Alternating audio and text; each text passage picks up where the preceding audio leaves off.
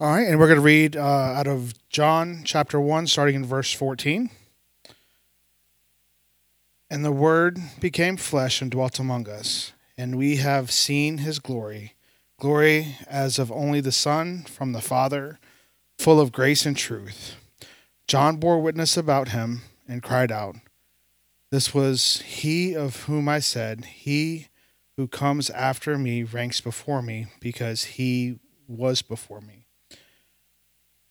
For from his fullness um, we have all received grace upon grace, for the law was given through Moses, grace and truth came through Jesus Christ. No one has ever seen God, the only God, who is at the Father's side. He has made him known. This is the word of the Lord.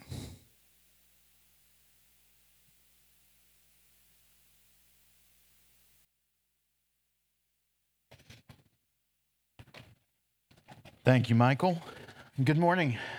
And as has been said, Merry Christmas Eve.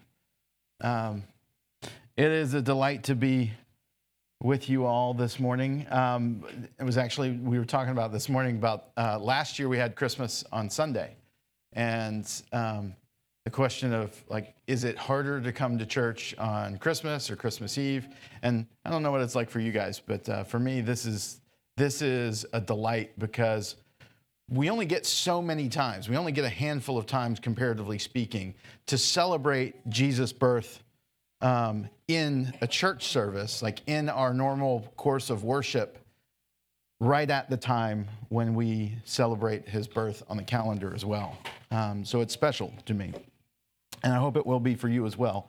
Uh, so, for that reason, this morning we are deviating slightly from what we have been doing. We have been in the book of John, um, and we are currently in the section, the book of John, where we are in the book of glory, the latter portion of the book of John, where we are working through the arrest. Um, arrest, conviction, crucifixion, and resurrection of Jesus Christ for our sins, where his glory, his grand purpose is revealed. Uh, but for the purposes of Christmas this morning, we're going to step back. We're not going to leave the book of John. Instead, we're just staying in John chapter 1, um, where it talks about this glory initially, so that we can remember and hopefully be. Because this is a special morning for us and all the kids are, are here in the service, I want you to understand that because we are specifically focusing on the incarnation and the, the mystery and the meaning of, an incarn- of the incarnation of Jesus Christ, and that is, I mean, that is the most fundamental aspect of our faith. Um, and with that, it's also one of the most challenging that God, that Jesus is both God and man.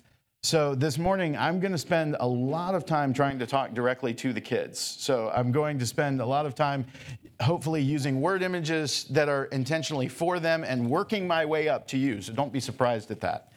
Um, so this morning, um, we dive into this text. And we want to look at two things again the, the mystery of Jesus' birth, what, what this mystery is, and then the meaning behind his birth as has been said, as we read, that, uh, that G- John says that the Word became flesh and dwelt among us. John said that God became a person and dwelt among us. So, in the, as we see, this is a grand mystery. This doesn't fit into our heads naturally that God can be man at the same time. And quite frankly, it's unique even among other religions. Kids, did you know that no other religion in the world has this story in the same, in the same way? In no other religion in the world does God, does God exi- exist as both God and man at the same time in this way. So, for instance, the Jewish religion that Christianity came out of from the Old Testament, we know that it was foretelling the coming of Christ. But the Jews believe that Jesus is not the Messiah. The Jews believe that, in fact, Jesus could not be the Messiah because he claimed to be God. And according to them, that violates Deuteronomy 6, what we call the Shema, where it says, Hear, O, Lord, uh, hear, o Israel, the Lord, the Lord our God is one. So, because of that, they believed that, that Jesus could not be God. There were, there were versions of this where Jesus would appear, and we've seen that throughout the course of the Old Testament. For instance, the story of Moses. Where did God, how did God appear to Moses? Does anybody remember? What? In a burning bush. You're right. There's another point in time where, where God appears to a man named Jacob, Abraham's, uh, Abraham's grandson, Abraham, Isaac, Jacob. When Jacob is traveling, God appears to him as a person. And, and he actually has some, he actually has physical form because Jacob is able to, to wrestle him.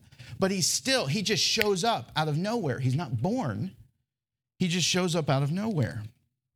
And also, there's another story that you probably know the story of Shadrach, Meshach, and Abednego in the fiery furnace.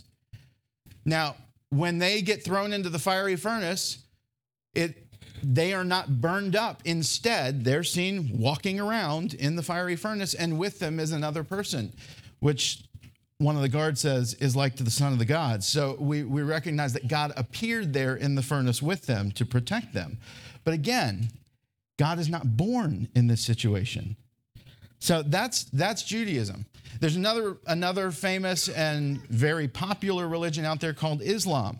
Islam specific verses that says he is not a father, he is not a son. It is wrong to think of him that way.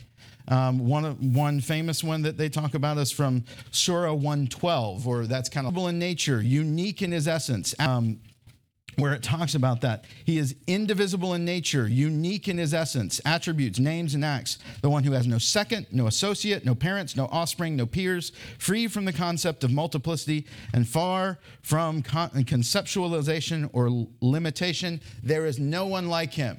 They say there is no way that he could be anything like a human. In fact, they believe that it is evil to call Jesus God because that that fundamentally demeans God. It makes him less than he can possibly be. The, the popular culture of the time, the Greeks and Romans, they had gods of their own. They had lots of gods. And their gods would visit the earth. They would visit the earth regularly, but they never did more than appear as human. In fact, they didn't, they didn't want to take on humanity. If, if they interacted with humans, they always expected to be treated as well more than any mortal, than any mere mortal. And to do so, to do less than that, to treat them as anything more, or excuse me, anything close to being like a regular human brought wrath upon people. We get some very famous stories like the Odyssey from that.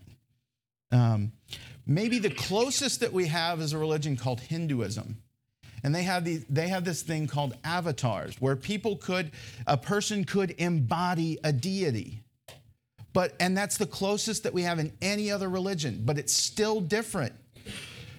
And the reason why is, is twofold. One, because their, they, their version of this, where a human becomes a deity, he's a lesser deity. He is something less than the fullness of God. That is different than what the Bible says Jesus is, kids that he was fully God and fully man. The other thing that I find very interesting is that the first times in the Hindu writings that these avatars are specifically referenced is about 600 AD, um, or in the six, within the sixth century. So 600 years after Jesus was born, and even more importantly than that, a few hundred years after, as far as we know, missionaries carrying the gospel showed up in India and preached it. So they heard stories of Jesus, and I believe they incorporated it into their own religious writings about their people. They copied because they thought it sounded like a cool idea, which it is. Um, so this is this is the uniqueness of Jesus becoming a man, that the word became flesh and lived among us. But not only is it unique, it is, as I said, it's amazing, it's beautiful.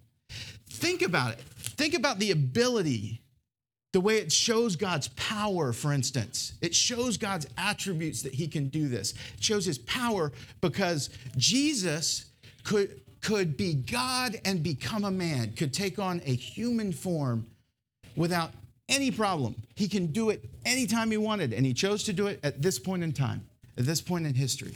Now, how many of you would like to be a professional athlete? Anybody? Anybody want to be a professional athlete? That would be cool. All right. So, if that's not your thing, pick something else. Think of anything you want to be. In my case, it might be I want to be taller. Um, now, think about it really hard, really want it, and make it happen.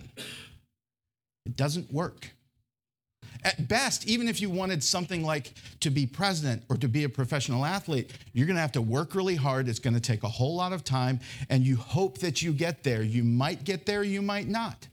But in the case of Jesus, in the case of God, the decision to become a human being, to come into our world as a full human being, was done with simply a thought and then an expression of his power. There was no challenge to it.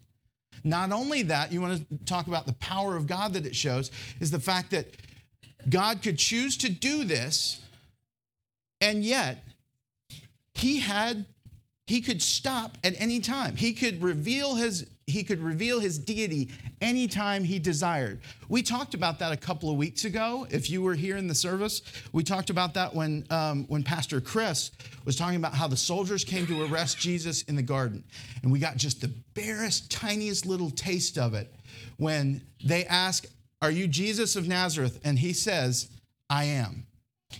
And we know that we're into that statement that declaration that mirrors God saying, I am that I am, Yahweh, the name, that I am the, the power to reveal his authority, to reveal his glory, to reveal his deity anytime he wanted.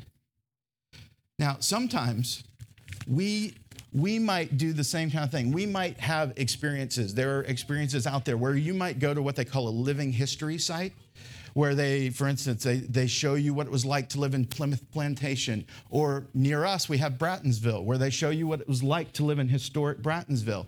You can go there and you can even take part, you can have activities, you can see what life was like there.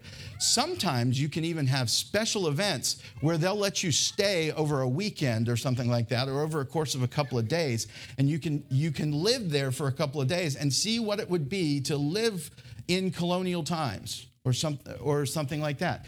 There are other circumstances where, for instance, to try and gain empathy, you can have experiences where you live like a homeless person for a couple of days. So you see what life is like for them. And you know what the difference is between you and, and actually, between you pretending that and actually being homeless, or you pretending that and actually living in colonial times, is you have the power, you have the ability to leave it whenever you want. It ends whenever you decide to do that.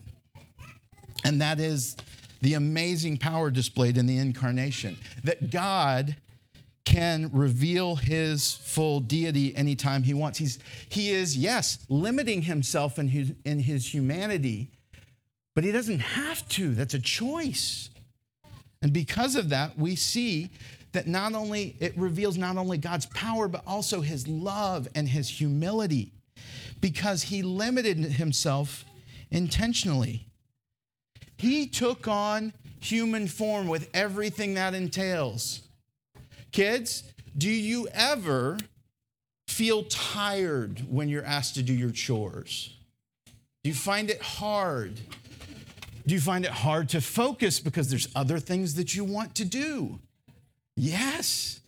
Do you find it hard to relate to other people. Somebody says a mean thing to you, and you know you're not supposed to say a mean thing, but do you want to? Yes. Jesus experienced all of those because he was fully human.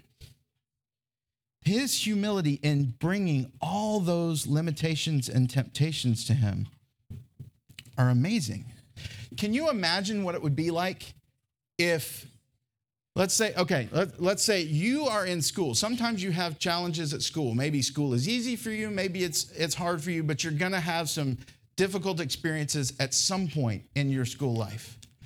What would it say to you if your parent said, I wanna understand and I wanna help you, and so I'm going to become a student? I'm gonna be a student just like you in your grade level, in your class, and I'm going to do it for a week. What would it be like if they said, I'm going to do it for the entire year? What would it be like if they said, I'm going to be a student like you from the time you are in kindergarten until the time you graduate college? I'm going to go through this. And then let's even take that a step further. What would it be like if, say, for instance, the president of the United States said, I want to understand what students go through right now in our educational system. So I'm going to become a student in your class. Um, it says how much they care about you, it says how much they want to serve you and care for you. That's the beauty, that's the wonder of Jesus becoming a man for us. That God came as a man. He, he became flesh, it says, and dwelt among us. But not only that, from 16 to 18, we talk about the meaning behind it. It wasn't just that he came as a man, but there was a specific purpose to it. He said, All right then. Uh, and it says, And from his fullness we have all received grace upon grace. For the law was given through Moses, but grace and truth came through Jesus Christ. No one has ever seen God, the only God who is at the Father's side. He has made him known. So, first, we see in verse 18, the end of that, that one of the things that, that is the meaning behind the birth of Christ is so that God, in his incarnation, in his humanity, would reveal his person. He shows us what he's like. We already talked about the fact that it shows his power. It also shows his love and his humility. It, it shows us so much about his character that Jesus came and lived among people as a person, and they got to see what it was like. They got to see, for instance, how he would be tired and still do his chores without complaining. They got to see how he would be mistreated by others, how, how somebody could say mean things to him and he wouldn't respond back.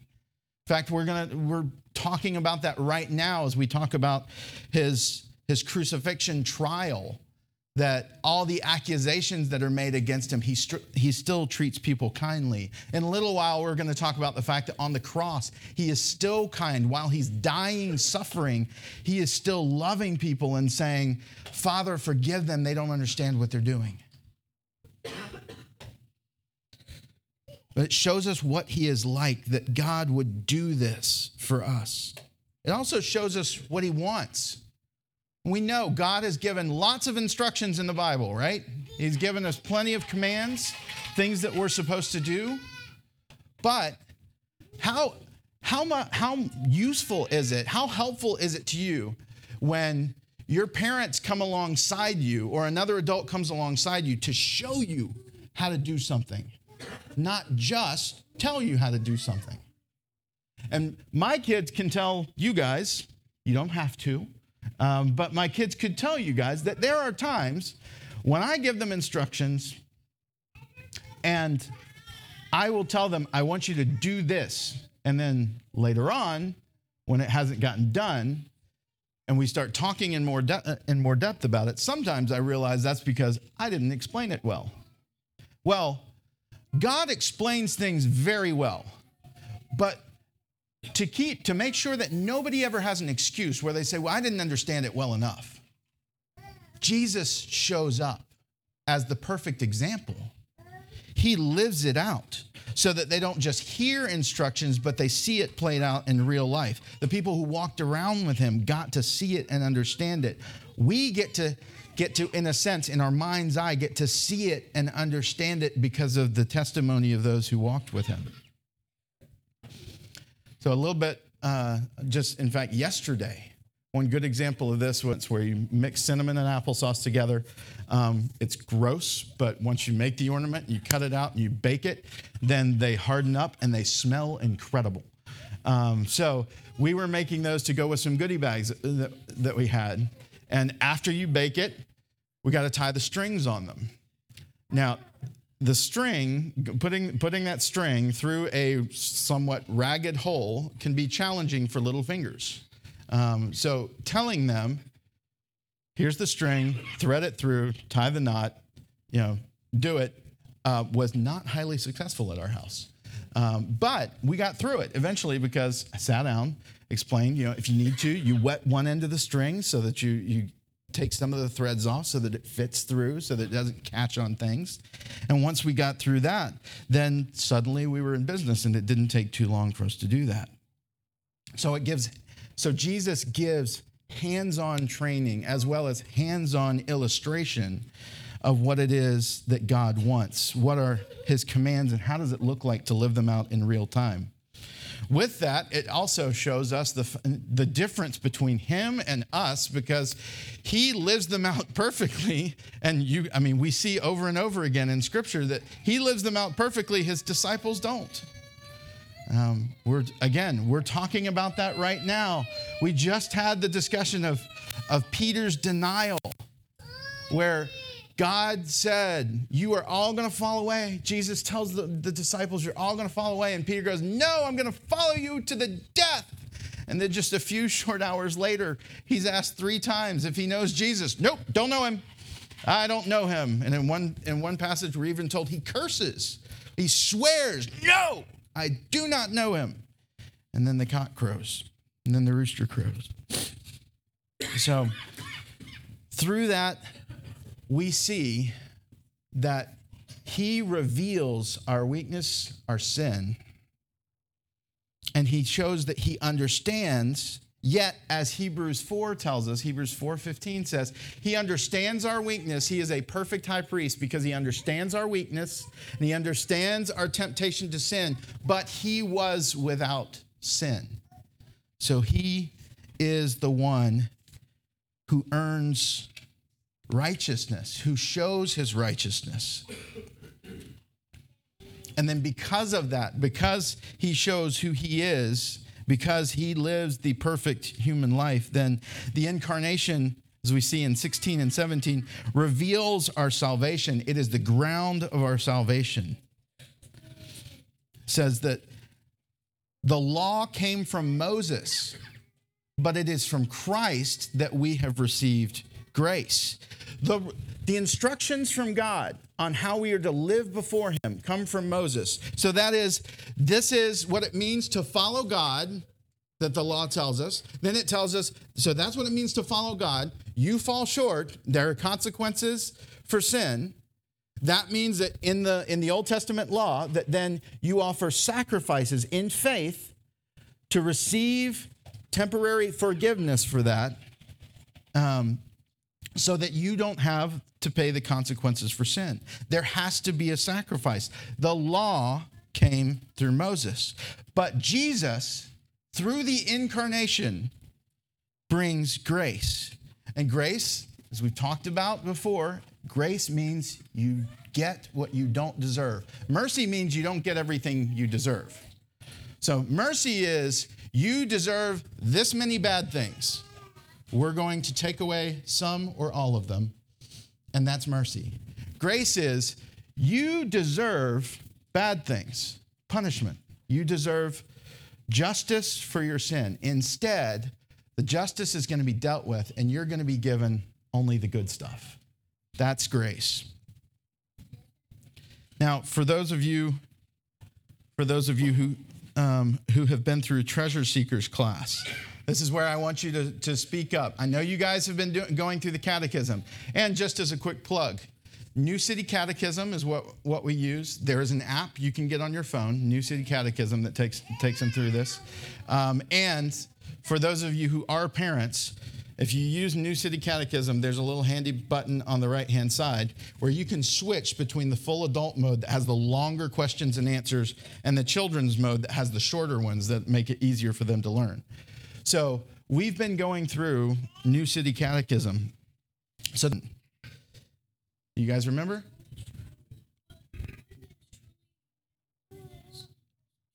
Yes, one who is truly human and also truly God. All right, so then 22 asks the next step Why must the Redeemer be truly human? That in human nature he might, on our behalf, perfectly obey the whole law and suffer the punishment for human sin. So, as it says, Jesus had to be human so that he could achieve human righteousness and perfectly obey the law. So that when he died, he wasn't dying for his own sin, he was dying for somebody else's. He was dying for human sin which he had not committed. 23 then says, Why must the Redeemer be truly God? That because of his divine nature, his obedience and suffering would be perfect and effective. That's right. That because of his divine nature, his obedience and suffering would be perfect and effective. So that when Jesus died and he died for human sin, then he didn't, he had to be divine so that he wouldn't just be paying for Pastor Scott's sin. Because if he's human, even if he's perfect, he only it's life for life, right? He only gets to pay for one. So he gets to pay for one person, and he has to select that one person out of everyone who ever lived. But if he is divine, if he is infinite, then his perfection being, being also infinite, his life being of infinite value, he, he ransoms, he pays the penalty for everyone who would believe. Everyone who would believe. And that's the reason why this incarnation is so important. The final thing that it reveals is also it reveals the second coming, right? We've had the first coming. This is this is the first coming that we celebrate now. But there's always a window to the future. That there is more to come. There's a future installment to happen. Because the ultimate plan is to reconcile everything the way it was in Genesis 1, God creates a perfect world. And within that world, He creates man in His own image. And we, humanity, I mean, mankind walks with God in the garden. They live with Him.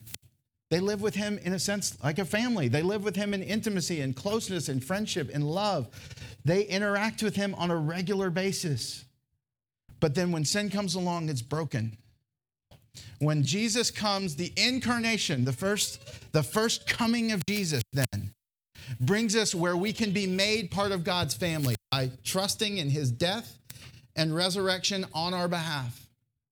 Trusting Jesus' death to pay for our sins and his life to restore us and, and bring us adoption into his family.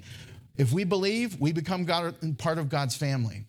And the second coming, then, that's foretold is going to be when everything gets put right. When Jesus finally puts an end to sin and death. And once again, we live with God as a family. We regularly interact with Him. We live and love together.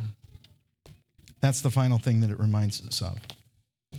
So this morning, as we leave this place, we're going to go take part in some normal, spend some time around the tree. Maybe you're going to spend time with family. Maybe you're going to spend time opening presents. There's a lot of different things that you're going to have going on.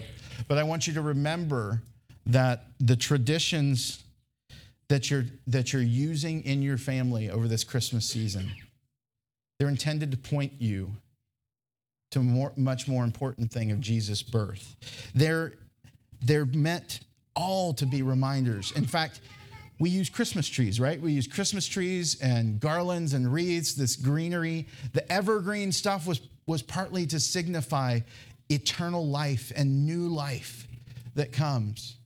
So people would bring them into their house but now we recognize that that's still just that's still just kind of a reflection and kind of a, not that great a reflection because if you cut down a tree and you bring it into your house or if you cut down and make a garland and you bring it into your house, what happens within a couple of weeks? It dies. It's not actually eternal life. The reflections are nice as a reminder, but they point out the need. We needed something better. We need to. And I hope that you will not just remember, but that you will come to know him, that you will put your faith in him, and that you will enjoy him eternally. Let's pray. Father, um, this is a this is a great this is a great truth. And it is. It's hard for us to wrap our minds around. And even for those of us who believe it, who believe it deeply, it's something that we continue to have to remind ourselves and, and reflect on and, and I hope revel in that we enjoy the gift that you have given in Jesus Christ. Help us, Lord, to see its beauty, its wonder, its importance to us so that we don't get don't get trapped in missing out on the real joy of the Christmas season. So that we're not captivated by shiny things that have no lasting value. Um, Lord, help us. And Lord, I, I just want to specifically pray for, pray for those children who are here this morning. Um, some have already put their trust in you. We pray that they will continue to grow in you. Lord, some are still learning, and we ask that your spirit would work in their hearts so that it's not just head knowledge, but that they truly come to trust Jesus as their leader and forgiver throughout all their life. Um, we ask these things that his name would be made great in their lives and through all those that they touch. We ask this. Amen. At this time, I invite the band to come up. Um, one of the cool things that we get to do at this point is uh, to experience the wonder of communion.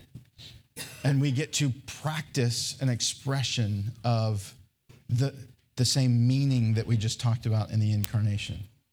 So I want to remind you that, um, that we, have, we have this pattern that we use. We have um, trays that are going to have both bread and either wine or juice, depending on which one you want. Uh, as the, as the um, worship team plays for us, you can sing along as you want. You can reflect on what Christ has done for you. And then when the time comes, come up and get the elements. If you're a baptized believer in, G- in Jesus, then this is for you. We do this in remembrance of his sacrifice. Listen, uh, please, later on, ask us questions. Uh, this is also a good time to, to give an ex- as an expression of joy and love for what Christ has done for you. Uh, you can do that either online or there's a box in the back if you want to do that.